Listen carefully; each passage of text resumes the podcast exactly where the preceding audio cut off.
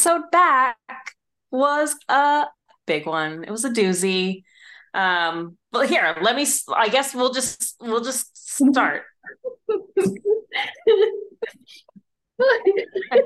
got lots to talk about. I don't even know where to begin, but I think we'll just start with welcome to Of the Publishing Persuasion. Melanie and I are back.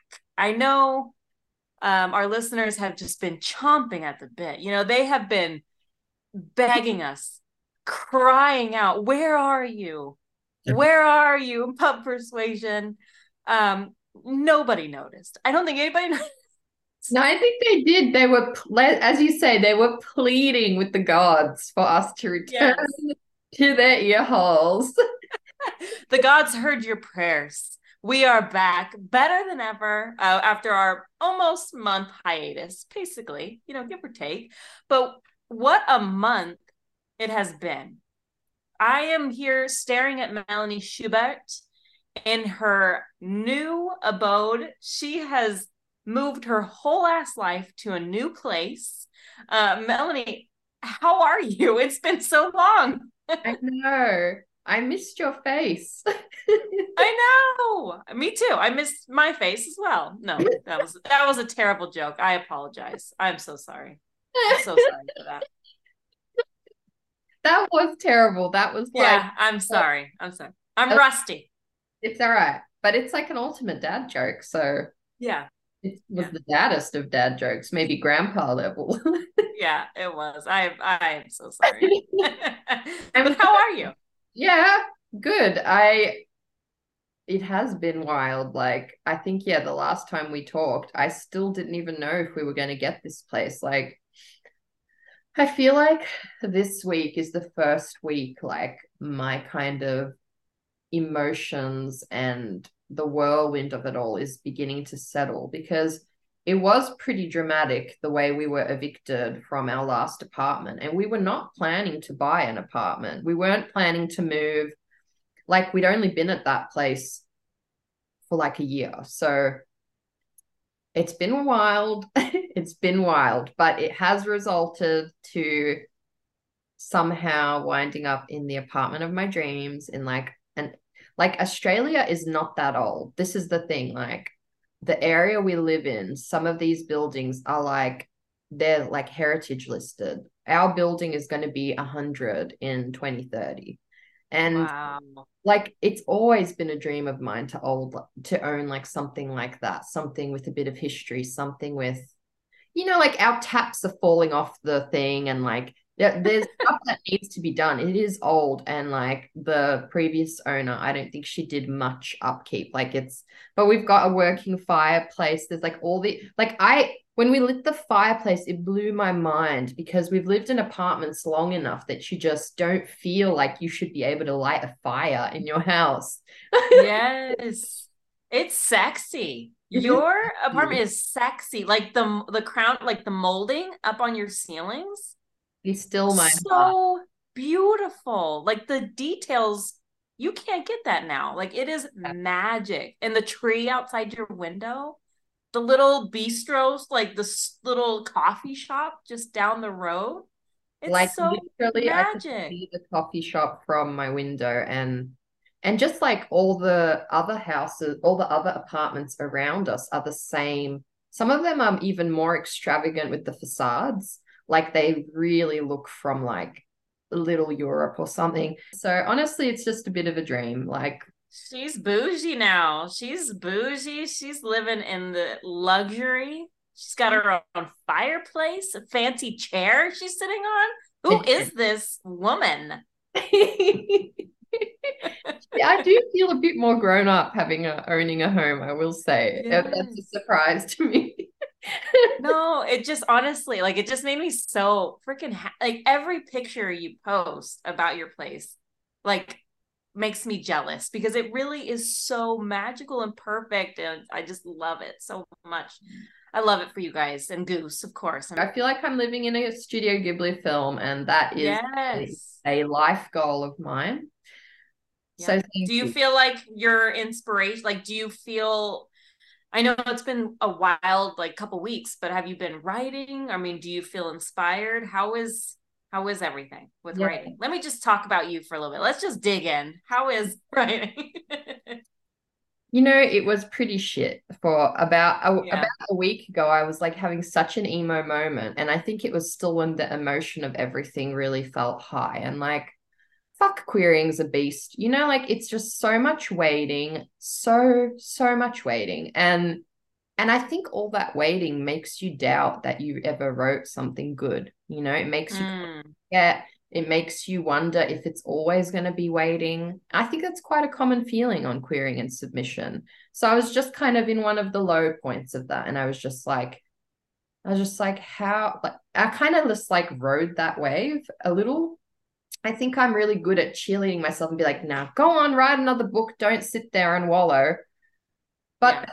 We had so much going on. I was like, fuck it. Like, I'm tired. I've been working full time doing this for years and I haven't really taken a break. Not really. Yeah. I've always been eating something, I've always been writing something. I was like, fuck it. I sat in my hotel because we were in a hotel between the moon. yes. And I just yes. binge watched RuPaul's and I just like literally did you know that holiday like when you're like bored on a holiday? I just like stared at the walls and watched the clouds float past.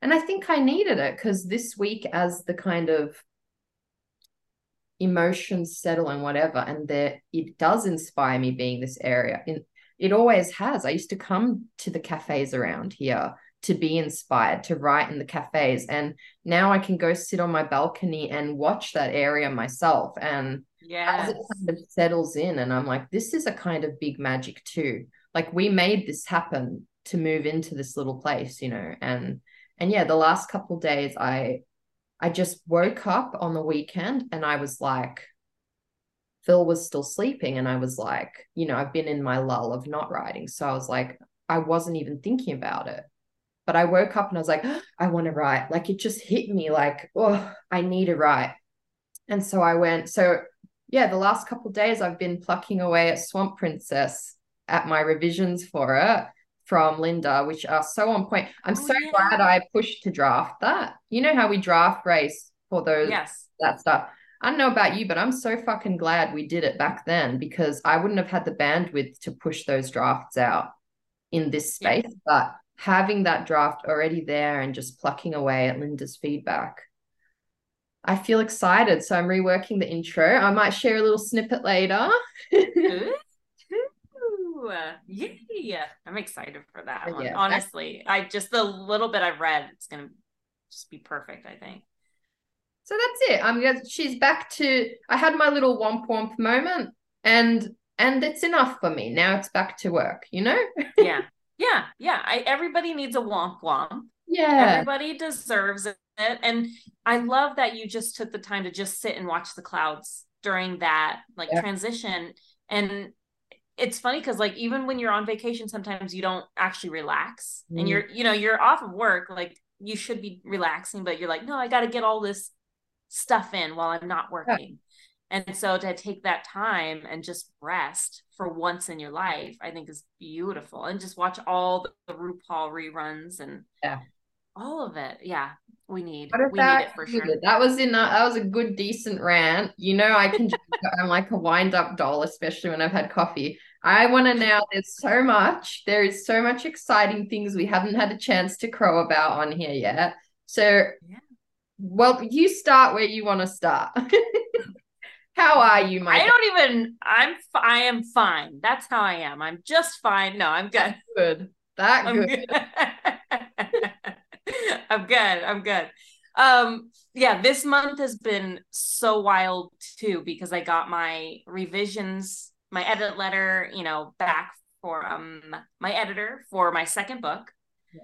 And so that um has just been it's just been nuts because I've been working full time and then also trying to revise like speed through it um because I had like a month deadline.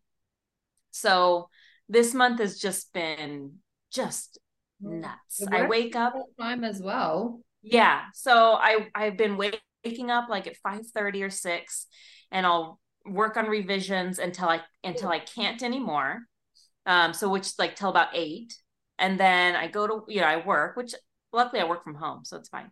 That's But I work, and then as soon as I finished working, I was back to revising till like 10 at night. So I've just been this month has just been my, like my brain is mush, but I feel very good um like where we're at or where the book is going. It's changed, but it's still like it's still good. So oh, and we revealed the title, which is A Cruel Thirst by Angela Montoya. Um yeah, so That was we got the title. Thank you.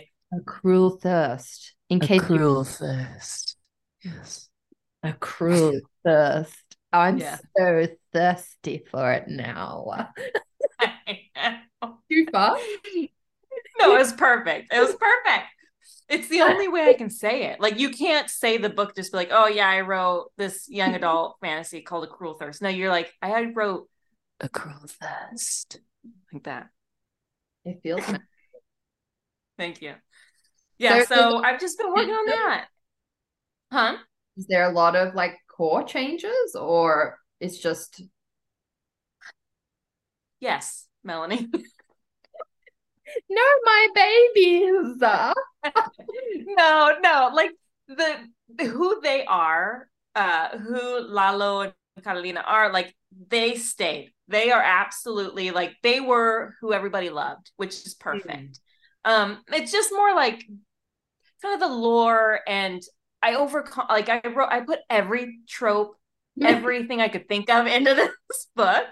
And so it's just like, let's pull it back a little. Like, how about instead of 20 things, let's just make it, let's just start with 10. How about that? And I was like, okay, fine.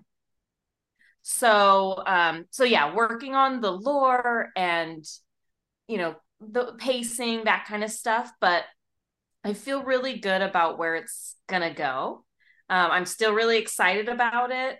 Uh, Good. we'll see. We'll see. I'm almost there. I've like I've finished. Now I'm just gonna go through and add more world building stuff. I cut like 10,000 words. Um, so so your girl has been working. She's Yeah. been busy. And um I've I went through my final pass of Sinner's Isle a like a week or two ago. Um and all. Yeah, like that I I'm pretty sure it's it. So we're we're done with Sinner's Isle. It's off to the printers. Everything. It's off to the Um Stop. I'm gonna I'm gonna ball. Ah, speaking of which, you do not you're not even ready for if I I have a little plan for your debut, something I want to do. If I pull it, oh, whether or not it works or not, you're not even ready for what I'm gonna do for your debut. I, oh, I am excited now. Are you gonna like hire a pirate ship and sail over here? oh well fuck. No, it's not that exciting. It's it's definitely we it's in line with the promise we made to each other in Pitch Wars, if you can remember. Oh. It's in I line with that, but Okay. not quite exactly that. But it's in the it's in the realm. That's all I'll say. Oh, Okay, I can't wait. well, I have three months to go, so so I have to be time to prepared. make it happen. you do get ready. I cannot wait. Well, I'm so Uh, proud of you. And just back to what you were saying before, we were just talking about this in our interview because I think that that ability, what you're doing now, is actually what makes you the kind of person who's going to be able to stick in this long term as a career in traditional publishing because anyone can write a book, but to rewrite a book and to rewrite it based on the feedback given by an editor and to twist and pivot and to take your characters that you've lovingly crafted and to have that like humility as well like i trust my editor's going to be mm, trying to polish this to the best version it can be you know? And i think that that's it takes a lot. I think it takes a lot as a person not just as a writer. Like you literally have to shift and expand your like self-awareness as a person Mm. that stuff. And Yeah, no, that's shit. It's true though, and I think Shit. I just sigh into that. Uh, no, but it's true. And I, I, whoa, what did you drop? What did you drop? User, I put the cup back where it was before and I kicked it again. We're doomed. sorry. Sorry. The mug of our faces is doomed. I'm leaving it where it is. yes, stay there. No, uh no, I was just saying like I it's always really interesting to you feel like when you're through like in revisions and you've gotten these letters like I can't do anymore. I cannot like expand anymore. There's nothing left in me. I tr- I did everything I could with this this draft I gave you. How can I how can I give you what you want or do better? Mm. And I think there's always that you you know you get the letter and you're reading what kind of notes your editor has and ideas. And it's always this initial like you know like dousing of cold water of i can't i can't do this. There's no way. And um but i've had those feelings before. Every single time i've gotten an edit letter i've had that feeling. So it's this constant reminder of i've done this before. Mm. i came out of it. Oh you're giving you know? You're giving well, me thank, uh, good. I'm glad. And it's yeah. like weird synchro destiny. I just saved a reel. You know the actor who plays George Costanza on Seinfeld? There's a reel yeah. he was talking to a bunch of musicians and he's like, when you reach, it's like re- I'm having chills just remembering. I'm probably gonna wreck it, but it's like when you reach that wall where you're like, I can't, I actually can't do what's being asked of me. It's like be gentle to yourself when you reach that wall because you probably can't with your existing tools. And what you mm. have done is reached the point where your craft is demanding your growth to be mm. able to mm. reach that next level. He's like, so when you reach that wall, be gentle with yourself because you are learning something you have never done before. Ooh, Ooh. yes. Yes. That, right? Like it's literally like I think it's similar to what's like I've been thinking, like learning kind of in therapy, like looking back on past situations. And my therapist is always like, be gentle with yourself. You did the best you could with the tools you had then in that situation. Yes. You didn't know what you know now. So how could you have done better then when no one taught you, you know? So it's mm. like it just like literally felt can't believe I saw that reel and you're literally saying these what like it it is that eh? Yes you like re build yourself. You have to like learn a new skill and that's maybe why it feels impossible. Because with with the current level that we are at when we receive that if it is maybe. And you like rework yourself as a person to be able to do it. Yeah Damn. Yeah, that's what you're it's the truth. You're the biggest baddie of them all. That's what I mean. Like we've just got to be kinder to ourselves because things we're doing, like if you actually stop and look back and think about it, it's like I'm reels on my life, right? I most most of my quotes are from reels these days, but like one of the recent ones that keeps coming in my feed is like, at least, like a bunch of stuff that is normal to you now was only like a dream at one point. Mm-hmm. living at least a few of your dreams from when you were younger, you know? Dang. No, that's it. Like even with the house, like your house, your apartment, like yeah. it's the truth. You would go by and be like, ah, oh, wouldn't that be nice? And now here you are. Yeah.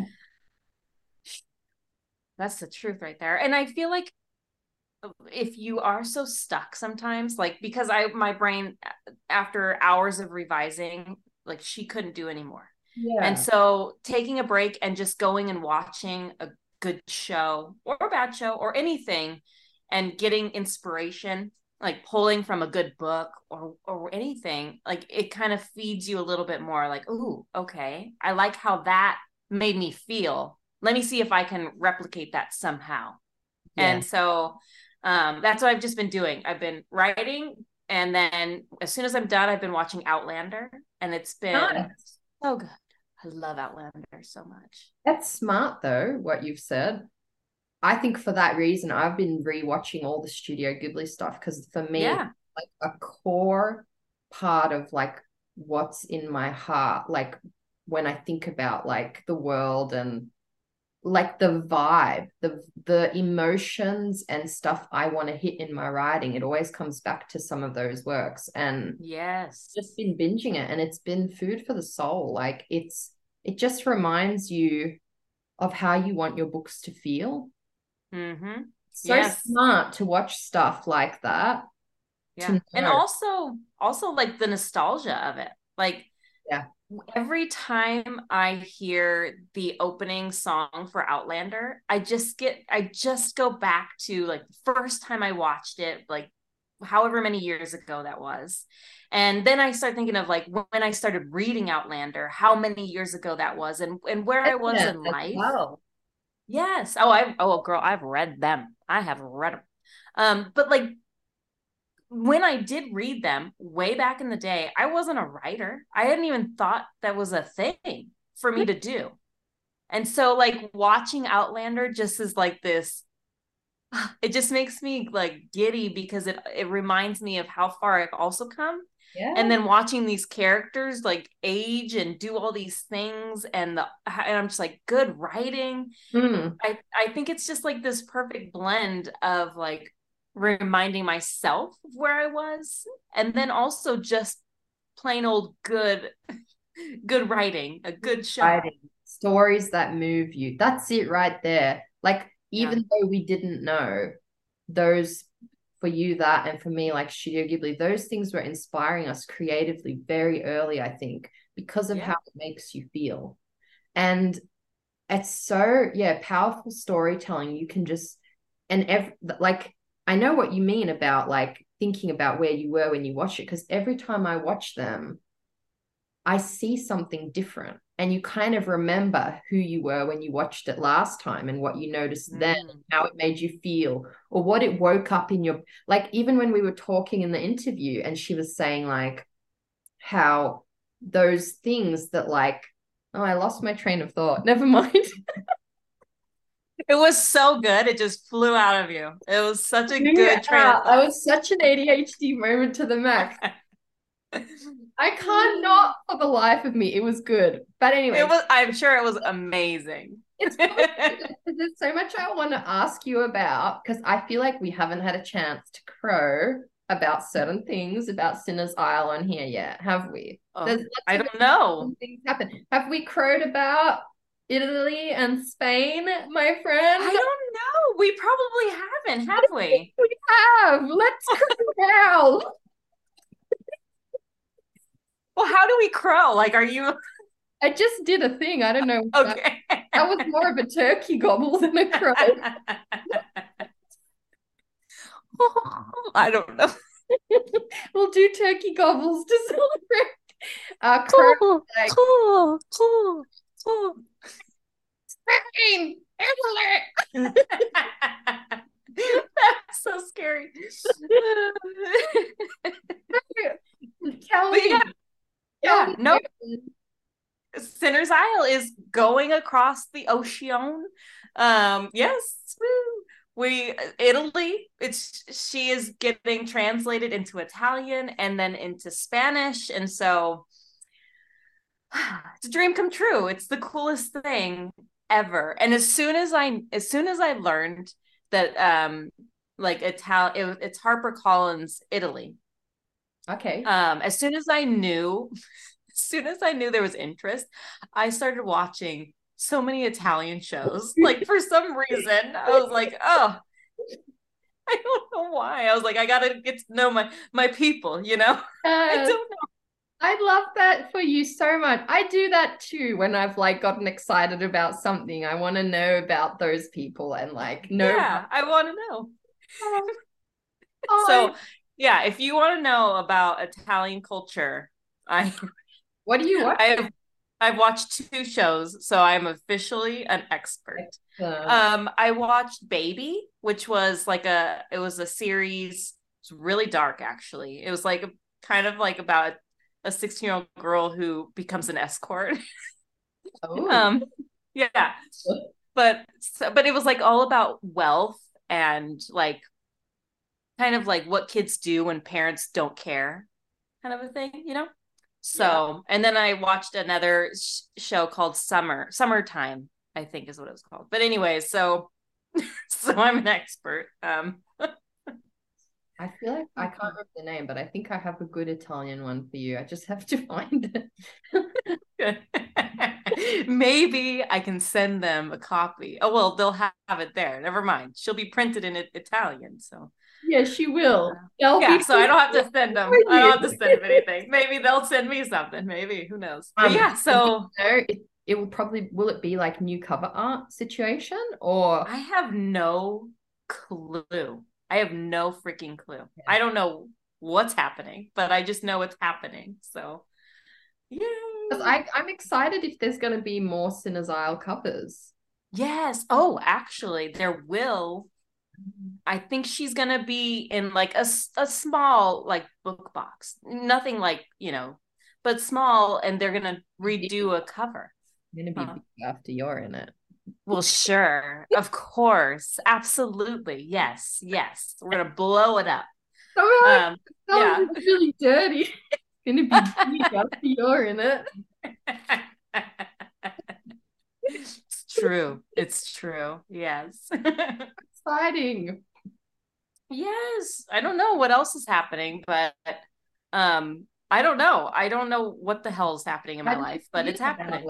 About the going to other countries. Oh, that's the coolest thing ever. I mean, I shit, I think it's just the coolest. I'm gonna need just one in every edition that comes out in. Yeah, me too. Yeah. Damn it. We'll have to go to Italy and you know I speak the language now. Um, yeah, you would. After yeah. yeah, no, it's the it's just the coolest thing, honestly. I mean, I it's a dream to be. I mean, shit, I it's I always hoped, but I didn't expect. You know, how will will um is it still being pitched to other countries as well? Like, I don't know how that all works behind the scenes. Yeah, is I it think it just it's a continual yeah situation maybe you know i know they do like um they have like uh conferences in different countries where they do pitches like with agencies foreign agencies all get together and they pitch to editors and stuff houses um, I think they do that, you know, once a year in Bologna and then somewhere else. So, you know, there's there's always things happening. Bologna? I don't know. Uh, where is that? What is it? Is Did it, I say what? Is it Bologna? Dude, Melanie, do you think I know? Do you think I freaking know what it's called? Words that you can't pronounce. I oh, okay, okay, hold on. I know where you're going with this. I freaking, I freaking knew you were gonna go with this. Listen, listeners, let me grab my mic. Listen, Melanie Schubert thinks you say emu, emu, right? Is that how you say it? Emu. I'd like to take over the conversation at this point. No, no, you don't get to talk because you are so judgy about how I this is an Australian bird called the emu. Now well, it has you know, really Australia's wrong. Australia's wrong. You know, this has been killing me because when in we were in our Snoop Caddy Snoop Caddy Snoop Kitty chat the other day, I honestly thought you and Para were taking the piss because I remember when I was a kid watching an episode of The Simpsons and they were like saying emu. Homer was like emu, emu. And I was just like cackling because I thought it was a joke. Then these bitches in our chat are like, oh, yeah, something, something, emu. Oh, Para had a bunch of emus. See, she's an expert. She knows. I can't. Can you please say it again for me? Emu. I cannot get over it.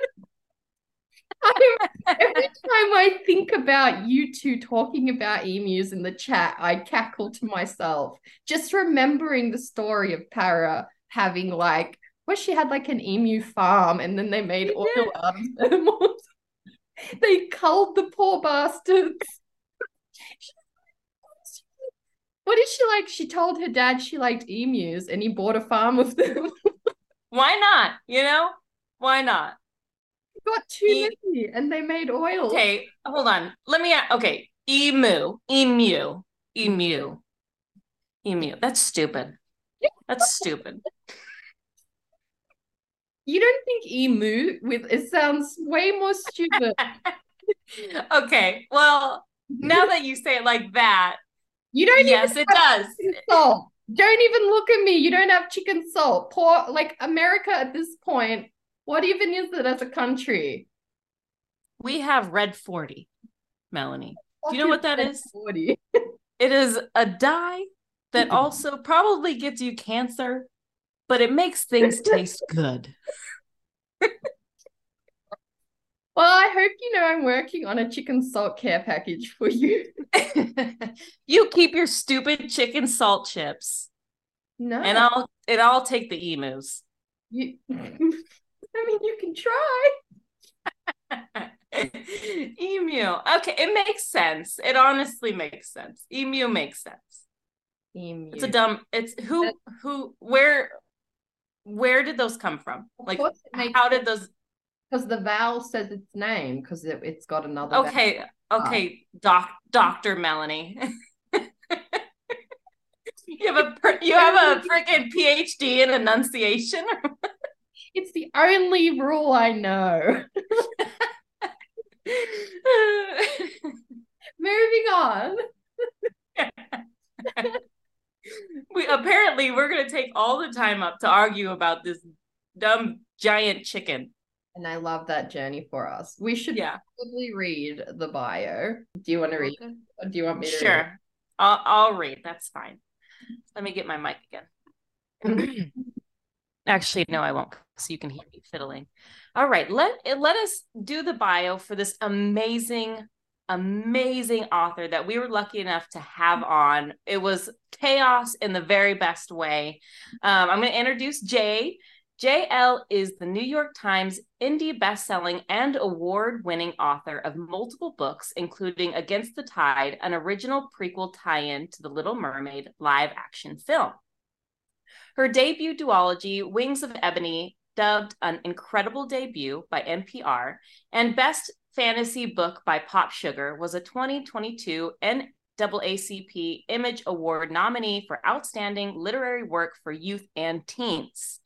An Amazon editor's pick for Best Science Fiction and Fantasy, a Barnes & Noble YA Book Club pick a first novelist Black Caucus American Library Association honor book, and sorry, Melanie, shut up. Melanie, shut up. and what what did I say wrong? What did I say wrong? Nothing. I'm just like it's such a long sentence. I'm like, you... I'm I'm dying here, Melanie. I couldn't. Let me breathe. Let me breathe. Any full and and Melanie, the recipient of a Kirkus starred review. Uh, her forthcoming blockbuster fantasy romance trilogy, House of Marionne, is being translated into nine languages across five continents. The former educator credits her nomadic lifestyle and humble inner city beginnings as inspiration for her novels. When she's not writing, Elle can be found on the hunt for desserts without chocolate, drowning herself in Regency romance reads and shows, and looking for any excuse to wear a tiara. Wow. She did wear one in our interview, and it was she glorious. It, she earned that tiara. She, she, she belongs in that tiara. Yes, she really does. It was such an honor to chat with her. I felt my soul was refreshed after that. And um, now that bio's just triggered my memory because speaking of Kirkus stars, yes. I knew there was more. I needed a list, but we got there in the end because I I believe I know another person who's a recipient of a Kirkus star, which I saw you light up because you now realize it's a it's a thing. Like it is a it's a big thing. it is a reputable thing. It's not just it's Kirkus are known for giving like bad reviews. Like they don't mince oh, their oh, words. Yeah. They just Shit. they didn't like it. They didn't like it. So to get a oh. Kirkus star. Well, damn, listeners, I, it's not official yet, but oh, somebody. No, no, you're fine. You're fine. You're fine. Somebody talking right now. Somebody whose voice is like honey. receive received a Kirkus star review. It's me. it is you, and it's well deserved, and it really is a big cause for celebration.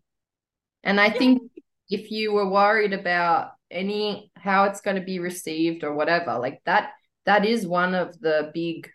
You've done a big hurdle of how it's going to be received by the general public in the general publishing world. Like that's you can Very cool. it, you can Hey. on that now. yeah, that's where I'm going to start. Uh, I'm going to mimic what J. Elle has in her bio. I'm going to put that too. You should. And for your debut, it's a huge deal. Okay, good. Yay. Well, let's get J. Elle on because you guys don't want to miss everything she has to say. Here she is. Thank you guys so much. Oh, Um, the lipstick though. Okay, you know what? It You was know, worth the that's wait. why I needed to find it. It's like the red, and then there's like a light pink on the inside. I Yeah, no, it was worth it. It was worth it for sure. Wow. Does it just come out like that, or did you do that? That's No, so I I line it with brown, then I line it with red lipstick, and then I put a light like beige on the inside. Ooh. Somebody did this to my face, and I was like, "Ooh, I'm stealing that." Like I'm not this smart. No, not at all. Well, good on you for stealing it because it is seriously a look. Like it's perfect. yeah. Well, welcome And- to the show. we all got there. Don't run away. Thank you so much. I feel like it was a struggle to get here for me, but here I am. I'm I'm so grateful for how flexible you guys have been. No, we're grateful. And I feel like we're closer for it. You know, this has been a fun adventure to get here. It really has. It really has. Um, that just means it's going to be worth the wait, though. I'm excited. I I um peeked at your questions ahead of time, and I love them. Um, so Good. anyway, I'm very excited Yeah. to chat.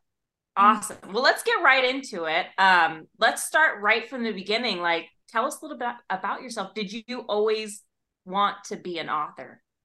Um, I love this question because my answer is always sort of out of the box. And so I'll say no because I didn't know that that was a thing. I think I thought books just kind of appeared out of nowhere. Um, I never really imagined that being a writer was a real job. Um, alas, I'm a, I'm a full-time author, a mom of three, and a parent zookeeper because I can't seem to not take in an animal that I find on the street. We have four pets. Um, but before writing, gosh, it's it's like, what did I do before writing? Who was I before words? Um, before writing, I used to work in politics actually as a legislative aide because education policy was something I wanted to revolutionize.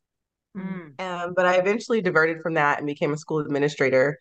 Still the thread of uh, of education. I was also a teacher for a while. Then I threw all those plans out the window and decided to lean into my creative impulses. I ran a wedding photography company in Southern California for many years until I sold my first book, and it became very hard to manage all these photographers shooting weddings in different places and like editing and client management. So I closed that down to focus on my author career after I sold my debut. So I'm sort of a jack of all trades, but a master of none, perhaps. So I don't know.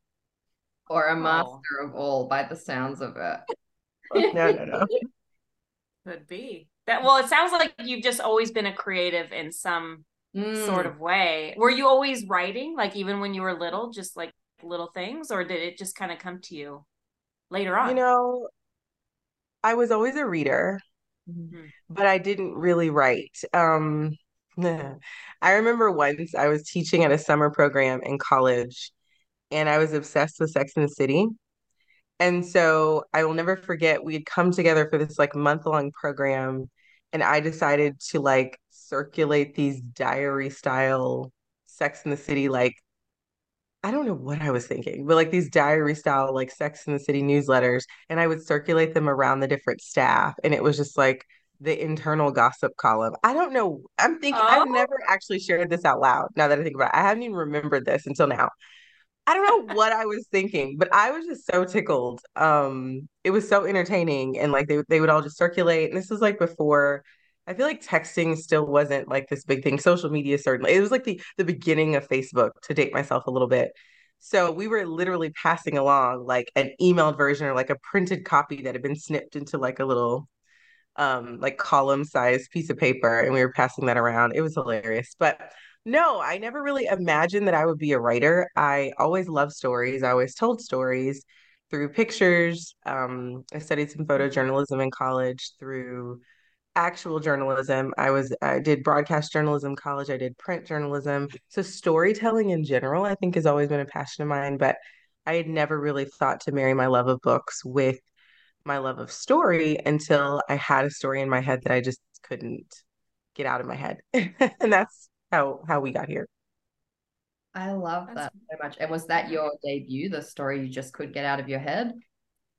Yes. Well, yes and no. I usually say my debut novel is my first book because it was the first time I was actually writing a book with like being aware of the fact that I was writing a book.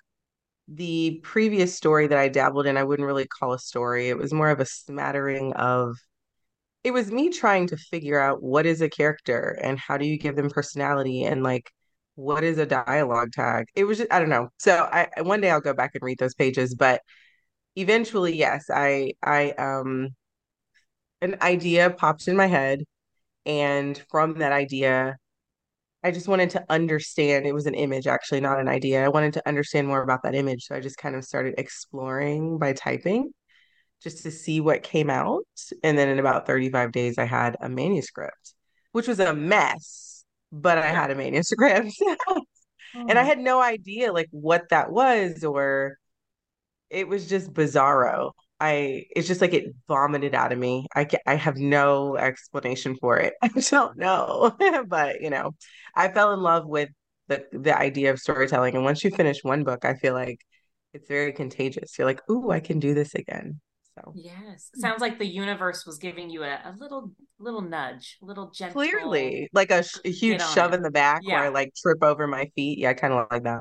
Yeah, and then you had no choice. You had to keep going. That's that is so cool. So after you wrote that, like what was the process from writing this book to getting it published? I mean, how was querying the whole shebang?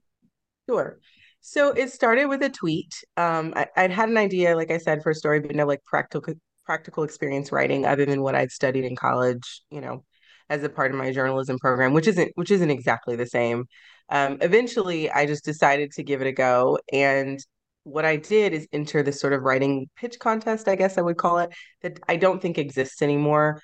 But that particular year, I, I believe it was 2018, September of 2018, I tweeted a single pitch, like a sentence um, for my book, and it went viral. And that particular, uh, um, I, I wouldn't call it a contest, that particular like program, if you will, publishers knew to expect authors to be coming to social media to pitch. So, publishing professionals, editors, agents, they plan to be on social media that day. I believe I saw the the program's hashtag trending. There were over 30,000 tweets at one point. So, publishers were like filtering through all of these tweets, and the ones that they were interested in, they were hearting, like they were liking with a heart, or they would retweet it. Um, and so from there, because my my pitch went viral and it was so well loved, I then started to query. And so I think my journey was a little different from um, some of my friends. because, like, for example, querying later in an author career is much different than the first go. But, like, if we're talking about the first time around, I do think I still had a leg up because of that tweet. I mean, what I hear from the query trenches nowadays is just how long response times are, you know, and just how there's just so much unknown. So I feel very, very fortunate that it went the way that it went. Um, because when I did start querying, um, I did get responses pretty quickly. Now, to be clear, um, I did get tons of rejections despite the popularity of my pitch. One agent flat out told me I just wasn't there yet. Um, and so she was passing. Um, but three agents decided to take a chance on me and they offered to represent me. And I was fortunate enough to have a pick among the three. Um, and I guess the submission process, again, that's different too after the first time. But like if we're looking at the first time I was on sub with my very first books, when you're like holding your breath trying to figure out, am I actually going to be a published author? No pressure. Um, it's it was it was, you know, I still feel like I was pretty fortunate because of the notoriety of my pitch. There were editors who were waiting to see it. And so when it arrived in their inbox, they prioritized reading it.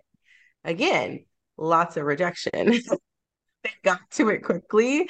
And I feel like the waiting is like the hardest part. It's like, tell me no, but like, don't make me wait nine months for a no. Like, it's just, you know, so mm. by about month three, which is is still pretty quick, I received a an uh, an R and R from a from a big five publisher, and we did a call, and she basically was saying, "I love the voice. I love your style, your ability to engage the reader intention, but." This is reading Angel Demonsy, and that's just not selling right now. And so mm. she didn't say it that way, but that is in a nutshell what she was saying. And so she's like, I'm asking you to revise, but I'm asking you kind of like to upend your entire magic system and like come up with a different like vignette. And I understand if you don't want to do that, but I just wanted you to know I believe in the story and I believe you have talent. And so I was like, okay. And it took me about three weeks, like pulling my hair out to figure out how to change it because that was changing how my characters traveled. It was changing just everything. I was basically ripping the bones out of my story. And so the only thing that stayed the same in my story was that tweet, like the heart of it. I wow. started over completely. And in a week, I wrote the first act, so the first like 55, 60 pages um, as a revision. And because the editor had given us an exclu- a non-exclusive R&R because she knew it was a big ask. So she, she didn't feel like it was fair to say, and you can only send it back to me. We went back out with it to everyone who hadn't responded yet and said, we've completely upended this. We've, re- we've changed the mag- magic system, but the voice and heart are the same. And we had an offer, multiple offers within weeks.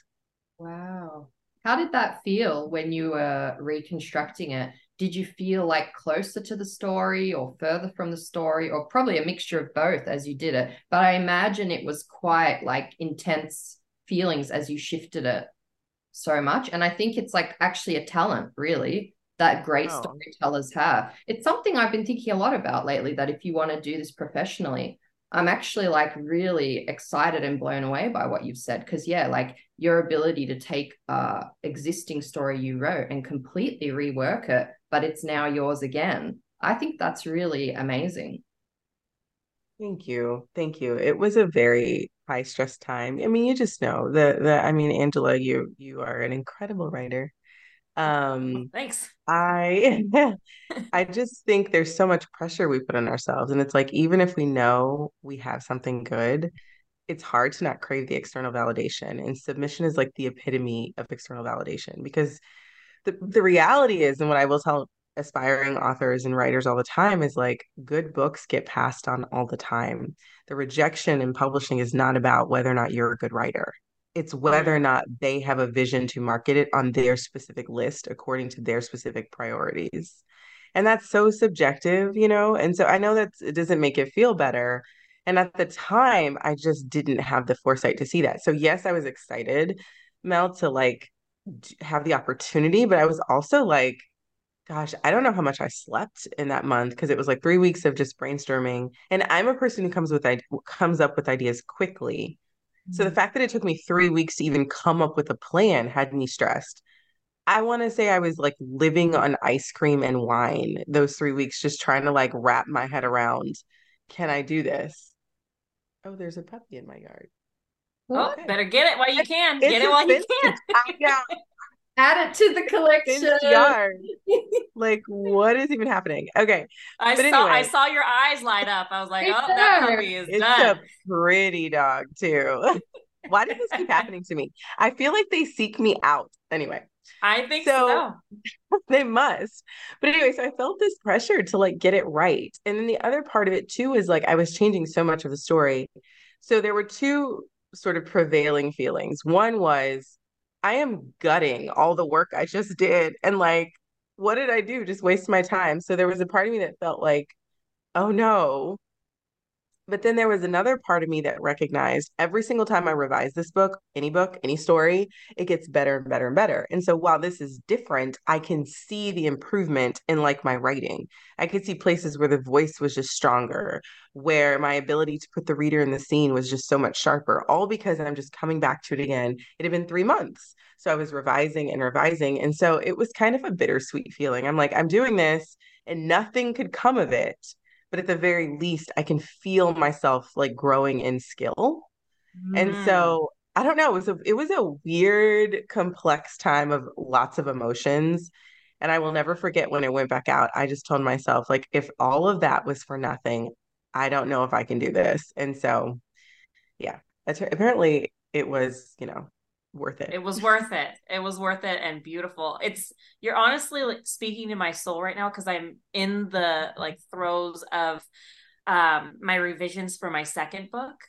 And I mean second books I've are heard, uniquely hard. Yes, second books that's are what uniquely I kept hard. hearing. And I was like, oh no, I got this. I have got this. And then I got my edit letter back and I was like, I actually didn't have it apparently. And so now I'm like in the middle, the thick of revising. But as I'm like kind of trudging my way through, I feel so much like closer and and I feel like the story has already improved. I know there's still a ways to go, but like each time we dig in a little bit more and like give our brains this like this opportunity to expand um things weirdly just work sometimes and it's really really cool and fun and and terrible all at once but it works out at the end and it really worked out for you because you know here we are talking about your your next book that's coming um which I am so excited for. I think the world is excited because I have seen so much uh, you know just like excitement about this book and um let's get into talking about it because it just sounds perfect in every way. Is it a trilogy? Part of a trilogy? it, it is currently three books as planned, but as I like to say, I am flexible. Okay, I love hearing that. Have it, you read it, by the House way? No, yes. Have you read it? I got okay. denied on. I got denied on freaking NetGalley. What? No. Okay. No. I will get you. I will get. What After this, I'll get you a copy. Like, there's. Thank yes, you. We need to be reading. Yeah, my, I was devastated. I was like, "No, you, I'm sorry. you know how much I need this?" But yeah, if um, it helps, they're like automated. They're not automated responses, but they're not like deeply like they don't look very close. Like anyway, I've looked into this before. I just want you to know it's nothing personal. they didn't good. say we don't good. like her. No, no, it's not like that. They literally are looking at just like kind of like um the profile and like how many books you review, and so they don't look yeah because that's they probably yeah should. all right. That no, so I mean it makes personal, sense. My but thank you. Are gonna get I you appreciate art. it. We are gonna get you an art. appreciate it. Done and done. I was devastated. Yeah, well, tell us the, like about it and what it's about. Give us a little hint about the action. Sure. Okay, so House of Marionne is is like Game of Thrones meets Succession with tiaras and pretty dresses. Um, that's probably the funnest way to explain it. I read a lot of adult fantasy, but I also read a lot of YA fantasy, and I love fantasy that kind of teeters the line of that space. I think some of my favorite um, romantasy authors do that really, really well. So, House of Marionne follows 17 year old Quell, who's been on the run from a secret society because of the forbidden dark magic that she has. But when she's almost caught by an assassin hunting her, she runs to one of the, tra- the training schools for proper magic. She wants to master this proper form of magic uh, in order to bury her dark magic forever. Only her dark magic is determined to not be snuffed out, and she might be totally is falling in love with an assassin in training from a rival house. Okay. Oh, Thank you. Yeah, that sounds legendary. I'm really enthralled by it. I'm so excited to have had the opportunity to write it. That alone has just been the dream is like to really just write a world that. I'm utterly in love with. Um, mm. It's like candy, and I I know that that's not always the case, and publishing it hasn't always been the case for me with my books, and so I'm just really grateful that I get to I get to do it that I get to do it for at least three books, maybe more. Oh my gosh, that is so freaking exciting! It just makes me so happy to hear did now did the inspiration come from you know your favorite shows and books or what how did this come to be so the it started with the idea of a tiara growing out of someone's skull. Um I of course once, sure. once this one is not growing out of my skull don't be concerned. Um but once i saw that in my head i just couldn't like i couldn't forget that image. It's very visceral. Um, and I, I just I couldn't get the juxtaposition of beauty and darkness out of my head. And so from there, I began to think about, well, I want there to be a central love story because, you know, kissing, who doesn't love that? And I just knew that I wanted to do like an enemies to lover story because I like the complexity of emotions in that sort of um, in those sort of stories and situations. And so I knew, okay, tiaras are going to grow out of someone's skull. It's going to be beautiful and it's going to be dark, and there's going to be an enemies to lovers. The third component that kind of came to me very early in the process was I wanted very complex gray characters. Mm. There are no perfect choices in life, and the characters that stick with me the longest in stories that I love are the ones who wrestle with that idea that there are no perfect choices. And so just playing with like icky morally grayness just makes me so excited. It makes my heart like leap for joy. So like to go back to my comps, Tyrion Lannister um, is someone who uh, by the end of the series, the Game of Thrones series, I was like, okay, you've grown on me a bit. I was really annoyed with Tyrion in book one. I was like, no one wants to read your chapters. Go away. Go back to the Dragon Girl. Um, yes. but by the end, I was like, oh my gosh, Tyrion is so clever. And so I just, I just love that. And um, to another example is Kendall and Roman Roy, and even Shiv Roy from Succession, the Succession children. If you've seen that show, and just like the complexity of do I like any of these kids? Do I want one of them over the other ones to take over the dad's like company? Like they're all horrible people. Is there one better? Like I just love the war um of our emotions when we weigh things like that. And then I guess to throw it way back to Vampire Diaries, Stefan and Damon, like who who is it? You know? And so I love when characters when you when you wrestle with like is is Damon Salvatore a good guy or is he a bad guy? Um that's my favorite thing ever. So I wanted to really deep dive into what makes a character be- behave certain ways. Um and when we look at like atrocities or less popular choices, who do we blame? Is it the monster to blame or the person who created the monster or the system who created the monster, which is not an easy question. And I love books that make us like shift in our seat a bit. Beyond that, I mean, I really just wanted to write books with kissing. So that's how we got here. You are speaking to my heart. I mean, every single thing I was like checking. Yes, thank you. Mm-hmm. Another one. Like everything sounds perfect. You can't you can't put a better like trio of themes and and kissing. You just you can't get it better than that. Always kissing and really swoony dancing too. like, yeah. And I love hearing you talk about your process because actually I noticed that you said with this book as well, the image of a crown growing out of someone's head. And you said something similar about your first book. So it sounds like you almost have this picture form in your mind and then is that how it is for you? I'd love to hear more about that. It does.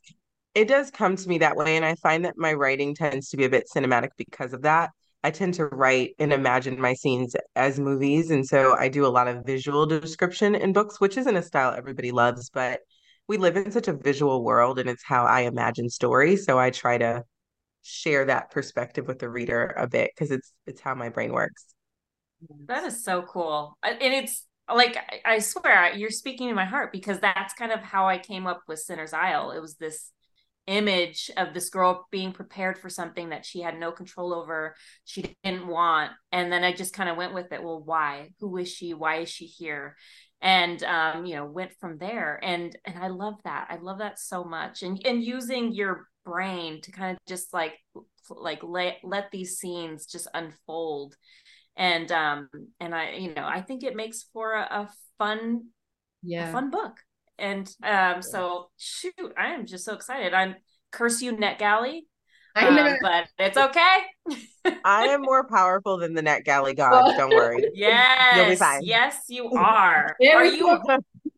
Yeah. Are like, you? Ah. uh, you are. I mean, it makes tiny sense. fraction of. Can you get are, you this one book. Yes, and you are a goddess for it. Now, when you okay, so you see it, do you plot out what's going to come next, or do you pants your way through? What's a glimpse into your process? I like to say I'm a non-committal plotter. Um, I definitely outline. I outline intensely. Um, I have a very structured outline process. My first, like my longest outline is kind of like a zero draft. It's about 30 pages and I literally will kind of summarize every scene in detail. Sometimes I'll put strings of dialogue in there as well if there are certain phrases that come to me or certain images that come to me. And I put that all together and it's sort of like a snapshot of what the story is, like a short version. And then I'll go and actually like flesh it out and start to build the story and build the atmosphere and all those things. But at that point, I think it's important to kind of let my characters come to life. And so I find that if I need to lean into sort of how it feels in the moment, or if my character's trying to force me to do something I don't want to do, a lot of times I'll just go with it and see where I end up. Because mm. you can always cut it later. And I think that that's where some of my cooler moments in the story, some of my favorite parts of the story come from those moments that I couldn't I couldn't foresee it. It just kind of happened.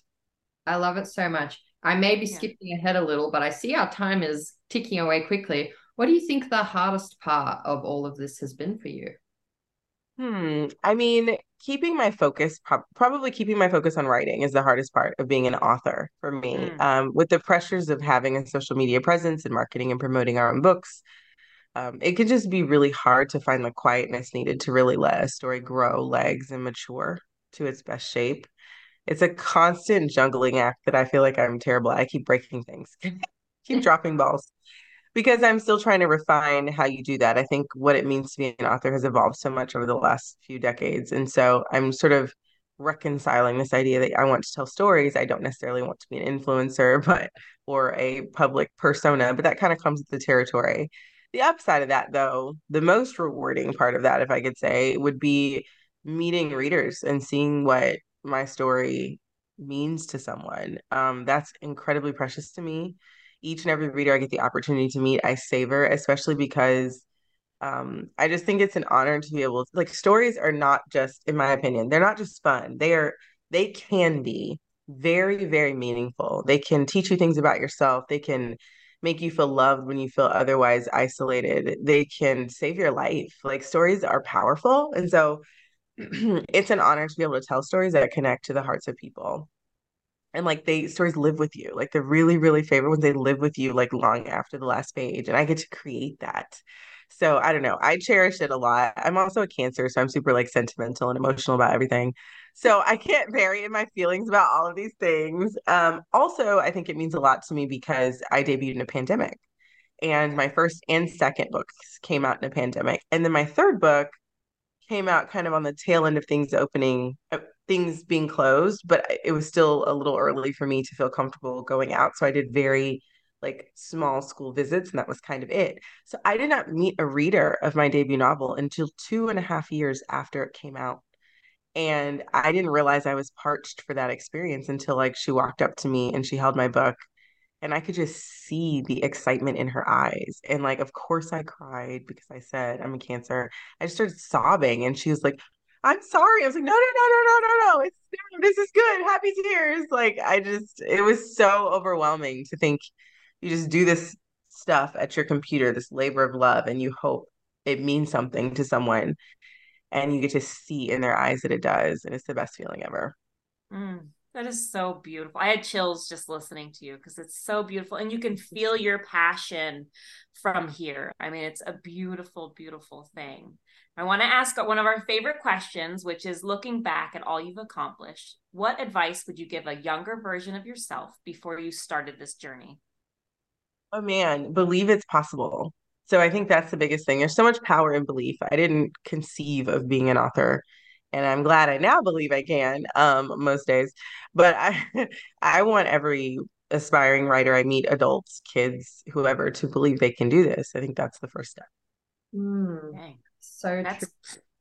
It's yeah, it's something over the years. I was not brought up with that mindset really, and like doing kind of like a lot of meditation and like the kind of art of manifesting, like 10 years ago, I would have been like, oh, it's so like, that's not real. You can't manifest things. And now I'm just like, no, you speak it and you make it happen. And you, and like, there's so much power behind that, behind belief. And yeah, I, I think it's very good advice, actually. Got to be your own number one fan. It's true. And it's hard. And it's a constant as I write book two myself and mm. I'm like, how do you write books again? Like, what is this mess? um, meanwhile, you're seeing reviews and people like, it's scary. It's scary. You're like, yeah, I have done this somehow. I don't know, somehow. but yeah, no if idea. you figure it out, tell me because yeah, yeah, I'm I'm trying to learn that myself. Okay, do you have any quotes that you live by? Um.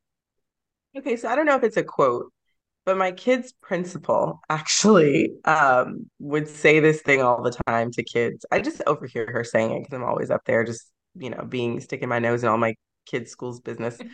um, and it just stuck in my head. She always says, um, "We want to love people well," and I, I really that resonated with me very deeply. Again, super sensitive cancer person here. But like every person I meet, like you guys, listeners to the podcast, people on social media, readers, like that I encounter at different events, like it's an opportunity to put a little bit more love in the world, as sappy as it sounds. And I just feel like the the world needs a lot of love and a lot of kindness. And so I think it stuck for me. It stuck with me, like love people well, because if I'm known for if I'm known for nothing else on this earth when I meet people or we encounter each other, I want to be known for that. Wow. That is what a beautiful reminder. Honestly. yeah. No i'm a beautiful. big feelings pisces big feelings as well. So all your emotions are transporting through. I'm like tearing up at everything Good. today and i agree. i wish i could hug you. I'm a hugger. I'm a hugger. Well, I, yeah. a hug. I'm a scorpio so i don't hug or have feelings but i feel things now. I am feeling it at the moment. Success Well, you have a lot of big feelings for a Scorpio because we tear up at least once every episode. That's true. That's true. That's this sweet. has been absolutely beautiful and amazing. And like you are everything I expected you to be and more. So thank you so much for just taking the time to talk with us about your amazing journey and you know let us get to know you even more. Um, we're just so excited for you and I cannot wait to see you shine even more than you already are, because my God, you are shining bright. So thank you so much for joining us. Seriously. Thank you so much. I will get you that arc. Thank you so much for being so flexible. Truly, I will never forget this interview. I've never been more of a mess. And I felt so like loved well by you guys. So thank you. So anyway, thank you for having me. It was a pleasure to have you on. And I seriously feel my writing well is so full after talking to you. And I haven't been writing much recently because I've been moving. So you were the writer church my soul needed today. So thank you. hey, I think I deserve ice cream for that. I always can always always just find a reason to deserve ice cream. So I'm gonna I'm gonna treat yes, myself to ice cream because yes. Do it. Well, well thank, thank, you so much again. We're gonna get cut off any second, so have okay. it. Have your ice cream and your wine. You deserve it. Oh yes, good idea. Yes, I will be in touch with you, Angela, so I can get you the arc. Thank you. Thank you. of you. course. Thank you for wanting to read. Okay, I hope you both have a wonderful week. You, you too. Thank you so much.